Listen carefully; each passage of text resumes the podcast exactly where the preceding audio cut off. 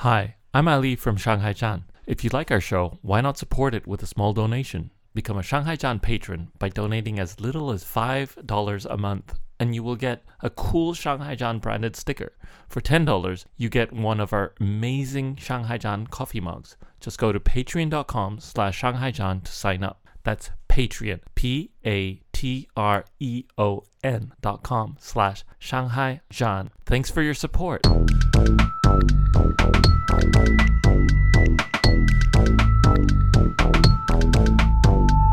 Welcome to Shanghai Zhan, a raw and lively regular debate about China tech, advertising, creativity, platforms, and the intersection of it all.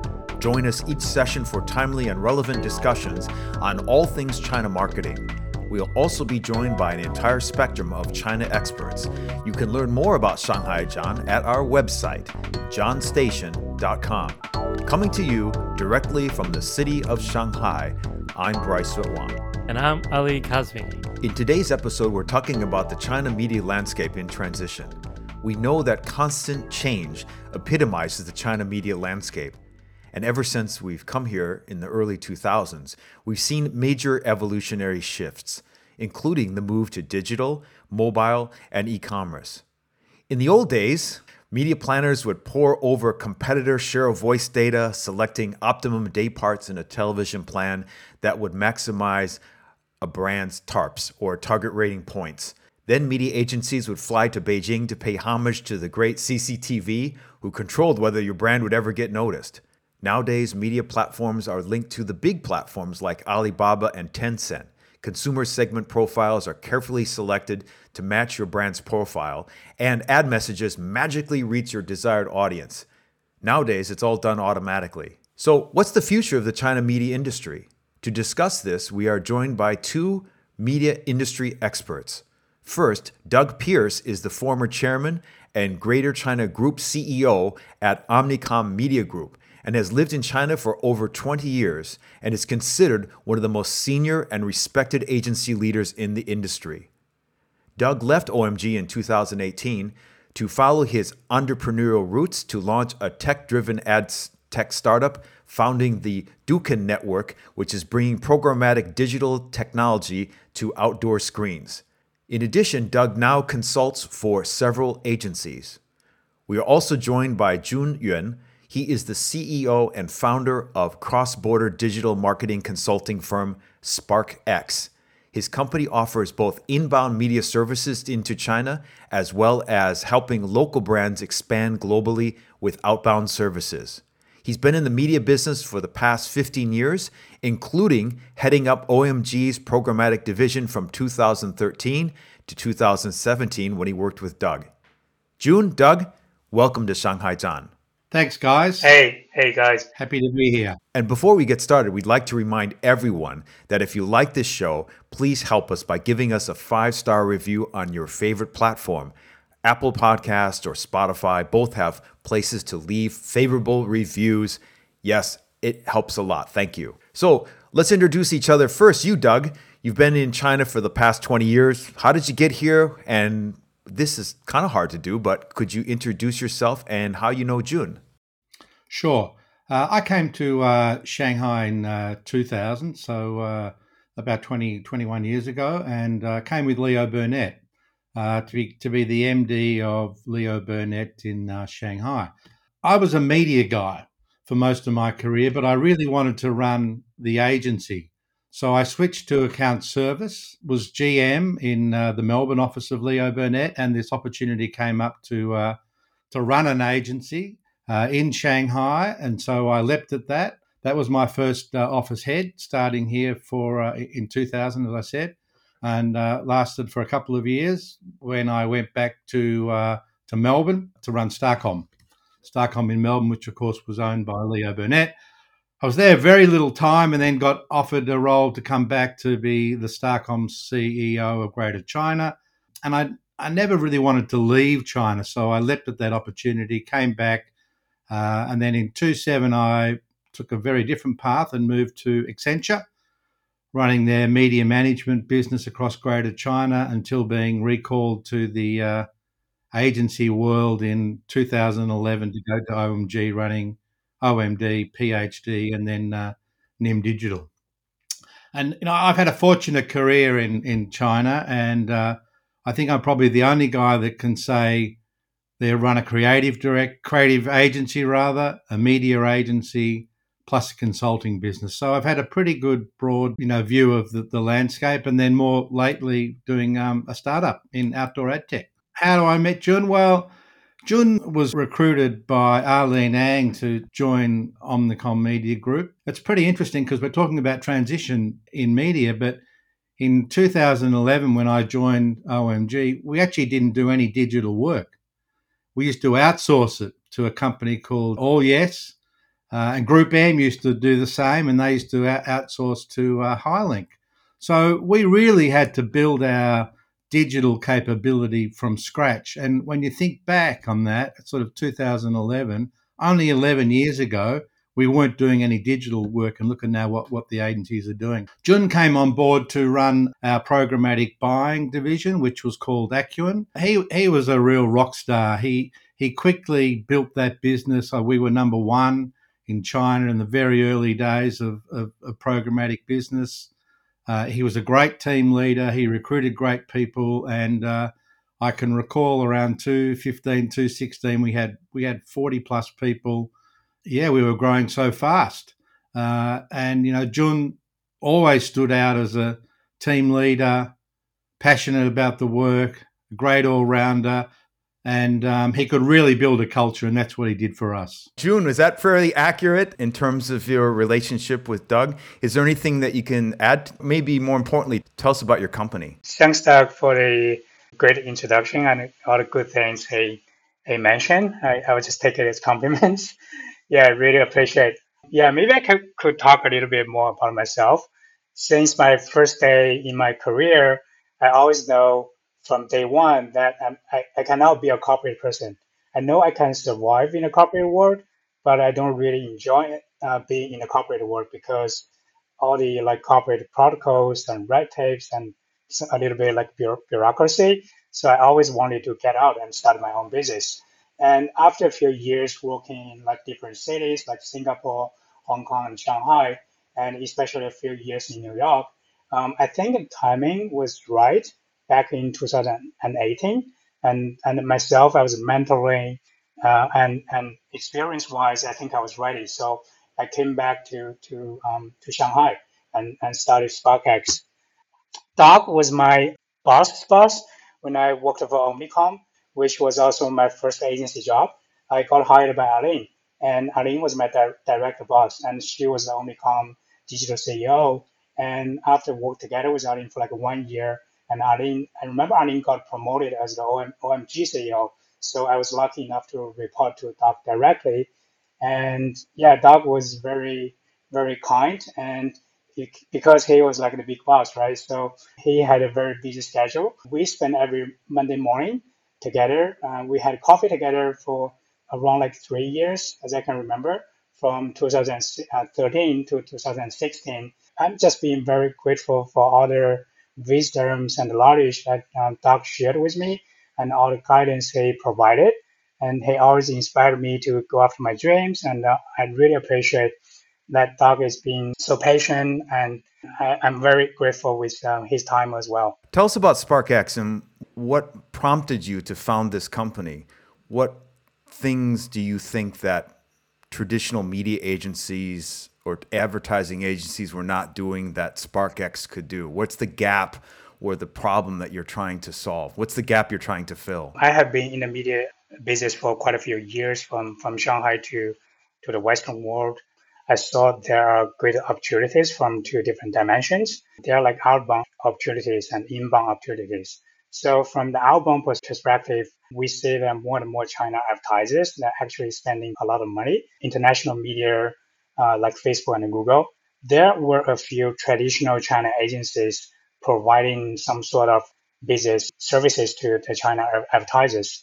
But this kind of traditional China agencies, they basically operating on the broker's model, right? So their business is a, is a cash flow business. They, they're actually banked by another name. What they do for the advertisers and what is their value to the market is they provide like better payment terms They give one month payment term or up to like three to have a year payment terms to, to the large advertisers.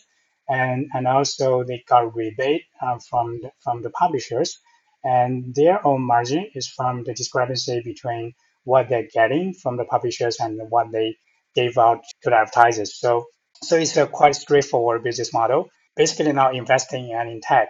And also, um, based um, from my own observation, we're saying there's a huge gap between the US market and China outbound advertising market. So in, in the US market, a lot of advertisers they use a combination of different uh, uh, tech solutions, also different business uh, publishers. But for the China outbound part, we see pretty much every single advertisers they only uh, they just spend money on Facebook and Google. Although Facebook and Google and publishers like Amazon they're pretty big, but they are only like 50% of the media spend for, for the for the Western market. So still, there are another 50% of the of the media coverage and data coverage are not being utilized by the China advertisers. So there's a huge gap there, and also the utilization of the tech solutions is quite rare for the for the China advertisers uh, back to three years ago. So we say there's a huge knowledge gap, and the knowledge gap is, is at least around next three to five years time. That's why I was thinking uh, there probably uh, there's a great opportunity for me to come back to China to help the China advertisers to run their global campaigns in a more sophisticated way and really compete with the other like global advertisers at the same level. That's why I came back to start um, SparkX, focus on outbound business. But the other part is inbound, right? Other like international advertisers, they understand there's a huge potential for China but they have difficulties to get into China because they don't really understand the media ecosystem of China, right? If you're not large enough, you can't really work with the big agencies. You're too small for them. But if you go to the small agencies, you, you would have like language barrier. You can't really communicate with them. So it's very hard for a lot of international brands to come into the China market. Uh, that's why at, at, the very beginning of the business, we also provide uh, inbound services for a lot of uh, international clients who wants to expand their business uh, domestically in China. And how would you characterize outbound Chinese clients? I mean, of course, we know know about the big brands. We know about Shein. We know about Huawei. Uh, we know about Vivo and Oppo and these kind of big brands. Do these brands characterize SparkX's business for outbound services, or is there a smaller, more niche group of customers that you work with that are looking to expand abroad? I think we work with different type of clients. So the clients you just mentioned, like Shein, like Huawei, uh, and also like PopMart, they're like on the top level. They're like uh, the most sophisticated clients.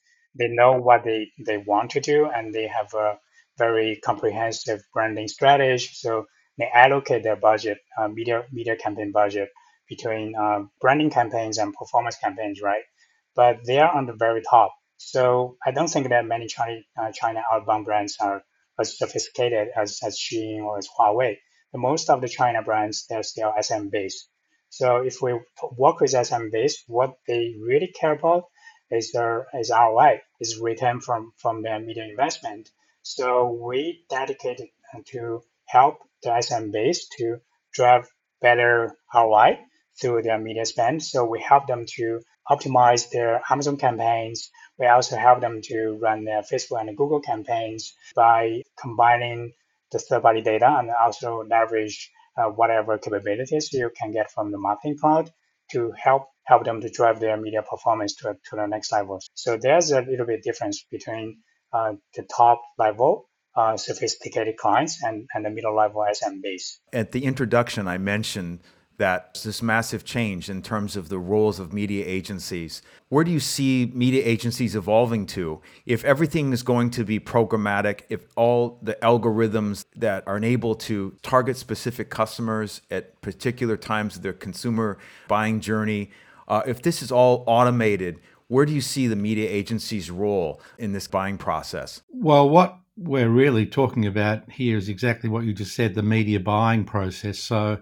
the media world has always been a strategy, planning, uh, you know, some content now, and then buying. And I think it's the buying that's going to change pretty significantly over the coming years, and uh, that could be a good thing for the agencies because you know so much business these days is won on pricing commitments, and if you can take those sort of pricing commitments and give that to a specialist buying team or division, you know the agencies can get on and probably bring better value to the clients in terms of strategy and insights and content and things like that. So that could be good. But look, I definitely see that we're going to see two worlds. We refer it as inside outside buying or outside inside buying, where you're going to have big market outside China of Facebook, Amazon, Google, and then inside China, of course, you've got the big three here as well, which, as Jun said, you know, controls a huge amount of spend. For Chinese clients wanting to go abroad, they can use companies like Jun's, and for companies wanting to come into China or really maximize the China media environment, they can also use a company like Jun's, inbound, outbound. But China has a completely different infrastructure. So the importance for agencies having China capability, technology, and scale to deal with the, the big three, the often called walled gardens, it's so important. And that'll be the buying race. I also suspect that eventually clients will, global clients will say, you know what, we'll do all of the media buying for the big US platforms in one location, which, say, in the case of L'Oreal, could be we're going to do all of our buying out of France, potentially in house because uh, as you said right at the front, it's all becoming automated. But they'll need a China solution, so that's going to provide a lot of opportunities for agencies in China to be that China solution because you can't do both markets with the one technology. You have to have a China you know solution for that. So inside outbound marketing, I think, is going to be big. But Doug, do you think that um, advertisers in this market might consider in housing their media in this market? Uh, look, I think that's something that will eventually be on the cards for sure. Yeah. And the technology really enables people to do that. Ali, it, there'll be a bit of a separation back to, you know, media planning strategy done by perhaps an agency and then the buying either done by another agency, the same agency, or even in housing. You know, I can see that the split. You know, they used to split media planning and buying all the time, came together. Um, and I suspect that might go back. You know, the volume and the and the revenue in the buying is actually not that great. You know, the the skill set of the people that really can make a difference to a media strategy or some media ideation or innovation is in the planning side. I think there's another fundamental difference between China and the US is that in China it's, it's a seller's market and in the, in the Western market it's a, it's a buyer's market. So, which means in China, the, the sellers, like uh, publishers, they have more influence than over over the buyers. But in the Western market, uh, if I'm like advertiser, I can I can push the publishers to to make changes to to evolve in a way I want you guys to evolve. That's why you're saying in the Western market, a lot of new martech or ad tech technologies are actually being pushed through the advertisers. From the other perspective is that in China, the inventory and, and data are owned by the publisher themselves, uh, as well as the tech stack. But in the Western world, data and, and, and media inventory are exchangeable. So data are being exchanged through data exchange and, uh, and inventory are being exchanged from ad exchanges.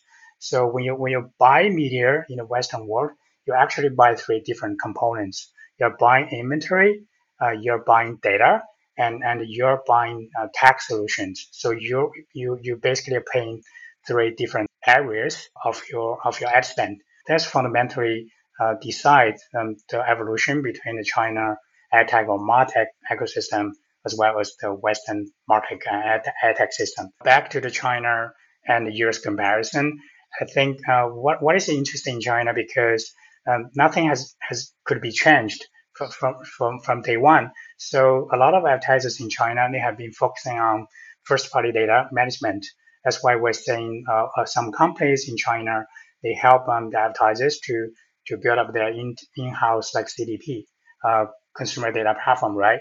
And to do a lot of customized tech solutions to to help the advertisers to really amplify their first-party data in their big publishers ecosystem. And, and in the US, they also have um, some sort of similar uh, CDP platform, but they provide the platform as a standard solution But in China, all the solutions are customized. That's why we're seeing a lot of China companies, uh, tech companies, it seems like have a lot of um, advertisers, but they couldn't make money. They couldn't they couldn't run their business as a, a profitable business because they for every single client they have to customize their solutions, which means they need to have a lot of engineers. They have, have a lot of development work for, for different advertisers or, or for different clients. But in the US market, we, uh, we have they have like one standard solution which can be used by different clients. So the utilization of the solution is totally higher uh, efficiency level. That's, that's why we're saying that the US market, the market companies are, are evolving better and better. But in China, the, the market companies are always suffering. But China has been focusing on the first party data. I think this is somehow all the US, um, the West tech companies are moving towards that direction as well, because we're seeing uh, companies like Facebook, like Google, they're being more and more conscious about um, data privacy. So China is probably a little bit more advanced than the Western market from from that first party data management management um, standpoint. On data management, how is China more advanced? Um, it's, it's like China because um, in China, um, when you have your first party data, right? So you you aggregate your first party data and you try to activate your data in the in, in the Alibaba uh, ecosystem. Uh, you could directly leverage your data and transfer that data uh, capability into into actual business result. In the in the U.S. market, I think they are like gradually evolving into the same direction as China has been doing for for the past uh, few years. So from the data utilization and segmentation and how that link directly to the to the e-commerce uh, conversions, I think China is probably a little bit advanced than uh, from that perspective than, than the Western market. That's interesting because you know there's a number of companies that operate on on the Google Marketing platform, and they actually benefit a lot by using customer data. Uh, I'm slightly torn as well. I just think back maybe 10 years or 15 years. There's never really been an interest in advertisers in this market to collect first party data or collect customer records to a big extent that's always been because you know it was always a lot cheaper to target consumers on on the big three or the big four platforms uh, in china and d2c model i would have imagined that you know it's always been a lot more mature in in the us or, or in Europe, where brands have built out their own storefronts and they direct consumers there. So it's interesting that you say that there's a lot greater sophistication in China and I guess that's where the question is coming from is that while you have all of this first party data, you have all these customer records in the US, and yet China's actually got a much more advanced, I guess, data utilization in the way they make use of data, whether it's, it's on the Ali ecosystem or it's something that they've, or it's investments or they've, you know, they've been collecting data on their own. So that's a really interesting point. Let's go back to the influencer question. There's been a number of investments that have been made um, that we see as well that are being focused entirely on influencers and influencers, especially within fashion and beauty. That you know, incrementally they account for maybe 30, 40% of total budgets. Um, and for smaller brands, it's always a lot more difficult to go all in and, and spend on display or programmatic media. Is there opportunity in also applying some type of technology or, uh, or applying tech and programmatic and and and creating sort of and algorithms to uh, the world of influence as well. Uh, what are your thoughts on that, and how do you see that affecting the inbound outbound? I, I can talk about the outbound part because um, I'm, I'm not really doing much about the inbound uh, influence part. My experience with the outbound part is that the media price of Facebook and Google is getting higher and higher. Even the same like Amazon, right? So uh, if we talk about like five years ago or ten years ago, when when people in China just started selling their products on Facebook and Google, they got a lot of benefits from the cheap inventory provided by Google and Facebook. And also the production cost is very cheap as well. It's really easy for um, outbound advertisers or sellers make a, a, lot of money through the media uh, platforms. So they, they use Facebook and Google the same as Amazon as a, as a sales channel. They don't see them as an advertising channel. So what we're seeing now is that the media price of Google and Facebook is getting uh, higher and higher because of the more in, intense competition and there, there, are more sellers as well. And Google and Facebook are, are intentionally lift up their media price. That's why uh, we're seeing a shift uh, of the media, media spend from two directions. One direction is is uh, the shift of the media spend to influence marketing, and the other one is uh, the shift to to marketing automation based on the first party data. That's why we're seeing more and more influencer marketing tech companies are emerging in the Western market. The, the same as the China advertisers that they started using this kind of platforms because uh, traditionally there are some kind of influencer marketing platforms. They, they match the advertisers and the influencers, but that is mainly being used by the big agencies uh, as well as the big clients. Clients like Unilever, clients like P&G, they run pure like uh, um, perform uh, branding campaigns. But the new generation, the next generation of influencer marketing platform, they focus on the SMBs. So they are more agile. They, they are more data driven. They, they really trying to, to match the, the best between uh, the advertisers as well as the influencers. So as an influencer, you can you can post your your samples and or your video previous uh, work with uh, this, with some other brands for the advertisers to choose. And as, a, as an advertiser, you can really just post on your products and, and other reviews and functions, uh, that demo video on, on, the, on the website for, for the influencers to to choose to, to work with. So it's like a mapping pro- process platform for, for the influencers and, and, as well as the advertisers. We're seeing more and more these kind of platforms are, are, are starting uh, getting attention in, in emerging in the in the Western market. I, I think for China, KOLs are always going to be a sort of market of their own. You know, many of them take share of sales, share of revenue, you know, demand pricing, uh, lowest possible pricing for their products. But KOCs is a different matter, key opinion consumers. There's some companies in the space who are doing some really interesting things with, with technology and platforms. One that I know, uh, Viral Access, have a platform of, I think it's about half a million KOCs that they can access, uh, bring together very quickly to do campaigns. And I actually think KOCs is a bigger part of the future than perhaps KOLs. For for many luxury and skincare, KOLs are always going to be important, but just as a general communication trend, I think getting people to make their own content and then share it on their platforms like KOCs is a really good way of getting the uh, the advertising message out. And there are companies with technology, with platforms, using AIs to know who's getting results and followers and likes and um, that sort of thing. So that that's important. But again, it's a China infrastructure. Jun said that this KOL KOCs is starting to catch on in the West, but in China, it's it's its own platform. So you're going to need to have capability in that and technology in that area to really make your brand stand out a bit more in, in the media marketplace. We talked about that in a previous podcast about how China will become this seller's economy where maybe in a future world, KOCs will not just be promoting your products, but actually selling them you think about even now during the lockdown and how people have started in the communities basically to survive and buy food, which is which is foundational in the Maslow hierarchy of needs. They've created platforms and apps to manage the distribution of food within the compound. Doug, is there a possibility that KOCs could evolve to not only promotion but also selling of the products as well? The Chinese are very good at, at, monetizing any opportunity that, that comes around. You talked about the community buying in the lockdown here. You know, new businesses have have sprung up, and that's exactly what they're doing. And they, you can link to, um, you know, various sales mechanisms for the KOCs to to take a share of the action, and they're selling. I think so too.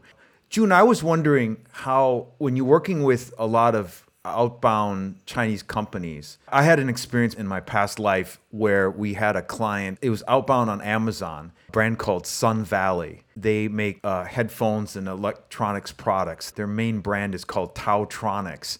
Definitely a player within the top 20 players of headphones in Amazon, uh, based out of Shenzhen. And what I found generally, and maybe this comes from a creative agency's perspective, they were very ROI driven.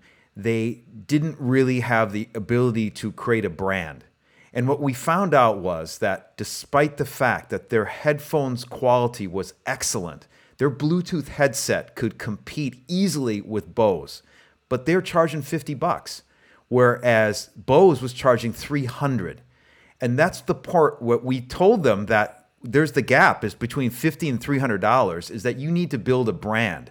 And if we looked at their communications on Amazon, it was all Getty images. It was all people on a beach they didn't really invest in brand building and and that kind of communications because they're all a bunch of tech guys and all they wanted to do was drive sales. Is there an opportunity for Chinese brands outbound to upsell and and start to be more brand focused or is it still very much a low cost transactional engagement with outbound customers?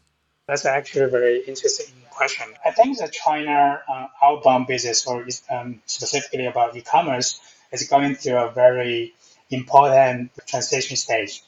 Most of the China brands they want to evolve into a brand, not not just um, selling products, because of two particular reasons.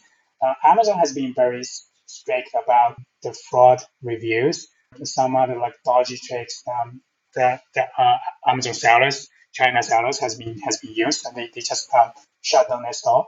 They, they can't even get their money back from, from Amazon. So a lot of advertisers, uh, sellers in China, um, they got hit very seriously um, by Amazon last year. So it's, it's kind of like all of a sudden, what they have been run built up for the past few years is all gone.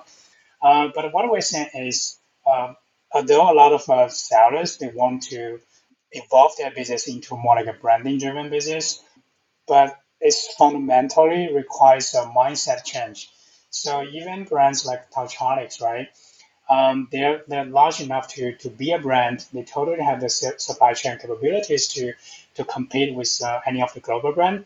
Um, because they literally uh, work, work, with the same supply chain. They, they got uh, the same product from the same manufacturer. So from that point of, of view, they have the other like basic uh, basic uh, foundations to compete with uh, the global brands. They don't have the sophisticated mindset for them to be brave enough to invest the money in, in branding. You've always got to build the brand and get some awareness for that. If you otherwise, you tend to just be selling on price. We all know that's not a strategy you can win with in China. So, you know, you really do need to do some branding work uh, if you want to have a sustainable business. Really, it's never been easier to do that in China than than what it is now. Bryce, you'll, you'll recall, you know, in the days of CCTV and Shanghai TV and Beijing TV, if someone didn't have, I don't know, 20 million US dollars, you'd kind of say, well, why don't you just stick it in the bank or take it down in Macau and put it on the red?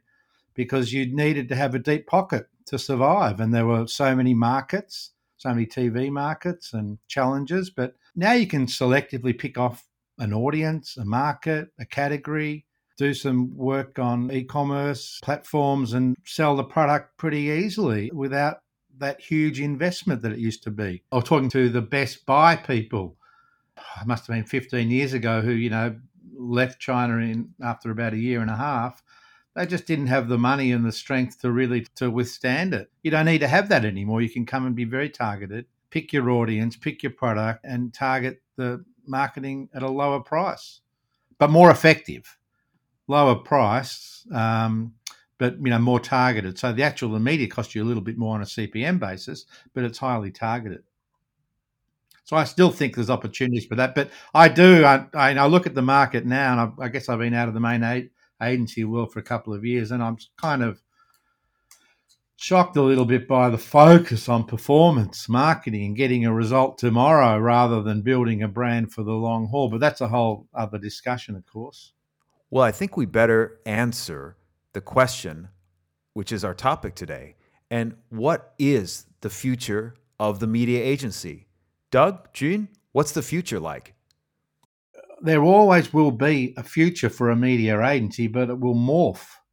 And agencies are very good at morphing into you know new areas. Sometimes they may not have the capability, but they can quickly get the capability and, and make it sound like they have it. So look, I, I think the media world is still viable. Um, it's obviously not as attractive to, to younger talent. So therefore, you know, the leaders of the business need to be a bit, I would imagine, tougher and, and firm on what clients they take and what revenue they accept, and, and more so how they're treated by their clients. And um, I keep going back to three things that uh, I think it was John Bernbach of DDB said. The reason you take on a piece of business is fame, fortune, or fun. The three F's. And I think when you don't have two of those, you get into a bit of a problem. But there's always going to be a future for media agencies, but I think it will look different to what it is today. And it looked very different today than what it did 11 years ago when I joined OMG, when we were spending 85, 90% of our money on TV. I, I see media agency is more like um, a bullshit filter for the clients because as a media agency, you actually have the luxury and you, you have the visibility of the entire marketplace, right? So you can you can audit in you can audit every single solutions or every single publishers available in the market. I think the main value for the for the for the media agency or for the agencies is to direct your clients to the best technology that is available in the market. I think that is um, the real value of the media agency. I think that would be uh, how um, the media agency would keep um, growing as well in, in the market. I think the challenge for agencies has been this legacy business that they've inherited. So you're seeing startups like Jun's and other companies, and there's quite a few that are now have you know three, four hundred people that are sometimes bigger than you know the traditional agencies, and they've started because they they've done well because they don't have any legacy business. They start right at the now and today's need and today's future need, whereas the agencies in some cases are still doing a bit of what they've done before. You know, you've got a whole gener- new generation of talent that want to get into the good stuff. Ready for the A/B test, Ali? Absolutely, let's do it. Jun Doug, the A/B test is basically short for Ali and Bryce test. It's obviously known in the media business as something else.